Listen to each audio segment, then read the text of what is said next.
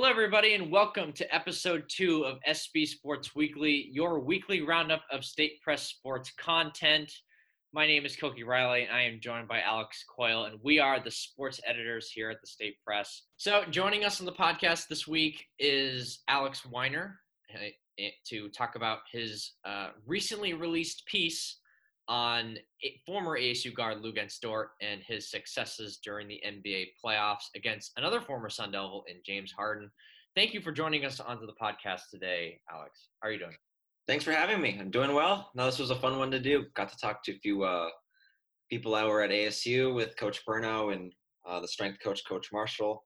Even got to throw it back a little bit with Kodi Justice. So um, that was a lot of fun. So I'm excited for the Lu Dort pod. this is this is the Lu Dort pod at the moment. And uh, so, other than the obvious playoff success that Dort had, what about this story sort of attracted you? Um, well, I think that it was just interesting how he sort of retained information from like a couple of years ago and was able to use it like sort in this playoff series because um, if you read the article these two, Harden and Dort, played against each other in pickup games over the summer at ASU a couple years ago, and uh, according to the strength coach, Coach Marshall, didn't go great for Lu. He was sticking his hands in too much, and when you know, if you ever watch a James Harden basketball game, if the defender sticks his hand out or his hand's not where it's supposed to be, Harden's going to use that and he's going to draw a foul. That's just how it works. It's one of the most smart basketball uh, offensive players in the NBA. So uh, when Lu Dort was doing that, Harden would kind of show him a little bit. Oh, here's how you do this. Here's what I'm looking for in your like, you know, in your hand movements and in your body position that I can exploit from you. And so he retained that information, and lo and behold, about two years later, they ended up playing in a playoff series against each other, and Dort is the starting wing for the Thunder and tasked to guard Harden. And so he was able to use the, all the information that he had and what he learned from Harden previously and, and, and kind of turn it against him. Now, obviously, not only did um, Dort have a really good playoff series guarding Harden, but he also had a really good time um, in the NBA, really a pretty good season, enough to get his first NBA contract after being undrafted and being in the G League. In your reporting of this story, how did you find out about how he got there and and what were some things that he maybe had to improve on to get to that NBA contract level? Yeah, uh, so he wasn't a free agent for very long after he got drafted. So uh, Coach Burno actually said like Dort wasn't totally panicking. He just sort of knew he had a mindset that okay, I wasn't taken. There's a lot of people have to prove wrong because there was 30 teams that had two opportunities to take me, or you know, trades and stuff like that with different picks. But basically, 60 picks wasn't taken, and he now had to prove why he should have been. And so, um, what Coach Burno said he really improved upon was his basketball IQ and how much sort of smarter on the court he got as he was working with, you know, professional coaches, whether it was in the G League or with Coach Don- Billy Donovan's staff uh, up in the NBA. So, um, sort of where to go on the court, where to be offensively, how to move better off the ball, uh, to get yourself into open you know open spots in the corner for instance just a lot of stuff like that and positioning and sort of where to be and what to do uh, a lot of that stuff came to him and you know he was only one year in college uh, still had plenty of development to do but seems like he made some pretty good leaps as far as sort of the mental aspect of the game in year one mm, so earlier in your intro you mentioned that you got to talk talk to kodi justice mm-hmm. um, for this piece and you, as you say in the piece, he was at these games where Dort picked up Harden and sort of learned these little techniques. What was sort of the feedback you were getting from from Justice about how those pickup games went? Uh, I mean, Justice really just his eyes were opened at the intensity that Dort had, even in pickup games when some guys are you know just focused on a one specific thing. You're kind of there to like, okay, I'm going to pick my spots, and then I'm sort of, or guys are just sort of like playing just to get some reps in, just to get some conditioning in. No, Dort was there just to, to, you know, he picked up his who he was guarding full court, and he kept that defensive intensity basically throughout the entire game. Like Kodi Justice, his main takeaway was this guy's motor is unbelievable, and so he said that he went up to Doug Tammaro, the SID for basketball, afterwards, and he was like, Mm, there's something different about this guy because I mean he just doesn't stop. Uh, and you know, we kind of see that ferocity when when Dort was guarding Harden in the NBA too.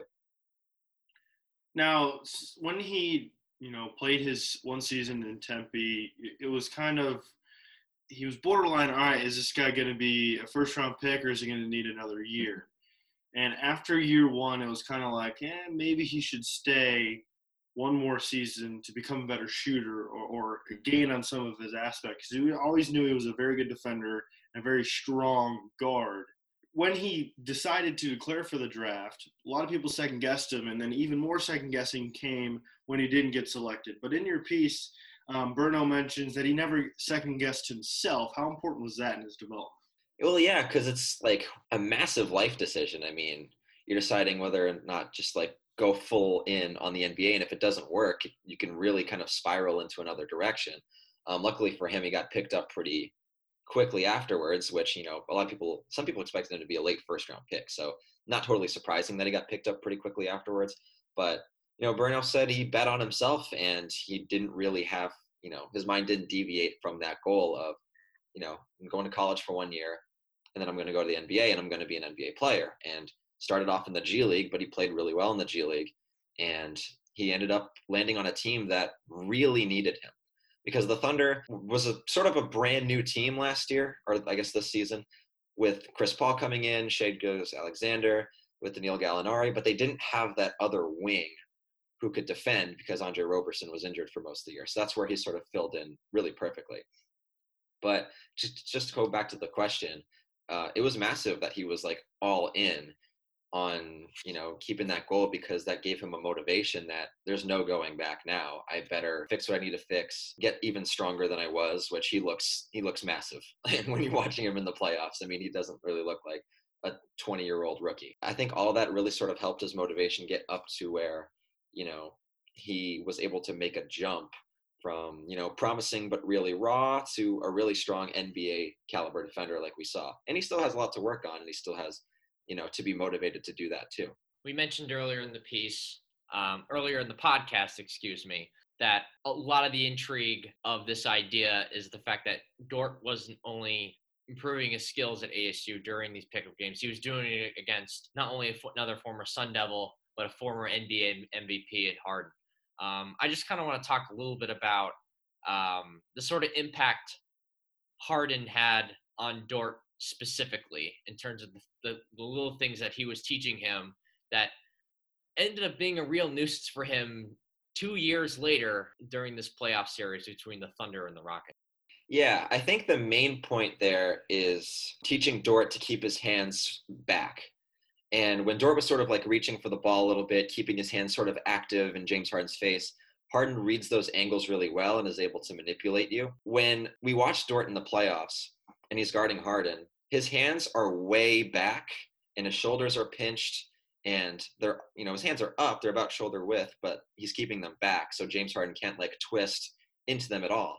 And with dort's conditioning and the motor i talked about earlier his legs are strong enough to really keep him in front of harden. And burno said another thing that dort really improved upon just defensively was with his footwork like when you know harden kind of pushes off on him a little bit or gives him a bump he's able to keep his feet underneath him and stay in position to contest really you know regardless of getting pushed or knocked or whatever it is. So i think that was probably the main takeaway because when you watch him he really is putting a lot of effort in keeping those hands back. You can really watch it and they really worked as it kind of created sort of a space where harden really couldn't go um, because dort's feet was able to keep him in front of there too kind of towards the end of your piece you mentioned or at least uh, you have a quote from Burno saying that you know, he's headed into year two and he's still an undrafted rookie. Like he's like mm-hmm. doesn't change like that people didn't see him at least in his current state valuable enough to draft and he still started in the G League. Now he has that NBA contract, but Burno said something about he has to start over.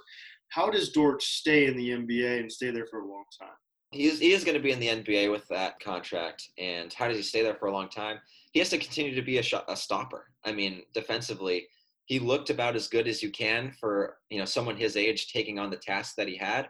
Um, but he's going to have to continue working really well, you know, working hard on his defense and making sure he kind of perfects that. I mean, who knows? Maybe he ends up being sort of like a Tony Allen type, who's just, you know, on a you know perennial playoff team who is sort of an invaluable piece, not because he scores 20 points a game, but because you can put him out there with any lineup and he can guard multiple positions.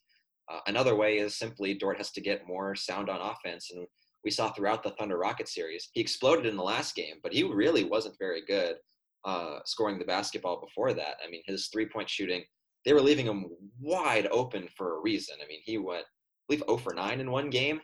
Um, and these weren't like, oh, he's, you know, they're just not going today. These balls were not really close. So he's going to have to work on that jump shot to make it more consistent for sure. And uh, maybe when he plays, you know, in more games, he gets more comfortable taking it to the basket. Because when he was at ASU, his jumper wasn't his most dangerous weapon offensively. It was taking it to the hole because he's just stronger than everybody else his size. And, you know, if he can take a smaller guard off the dribble and take him to the basket, he has a really good shot at finishing or at least getting to the free throw line. Thank you for joining the podcast, Alex. Thank you for your insight on Lu Dort's story during the playoffs at ASU. Thank you. Thanks for having me. That was Alex Weiner on his piece on Luguentz success in the NBA. We thank you for listening to episode two of SP Sports Weekly. And for more content like this, visit statepress.com. Follow us on Twitter at statepress and at statepresssport, and like us on Facebook. For Koki Riley, I am Alex Coyle. We'll see you next week for SP Sports Weekly.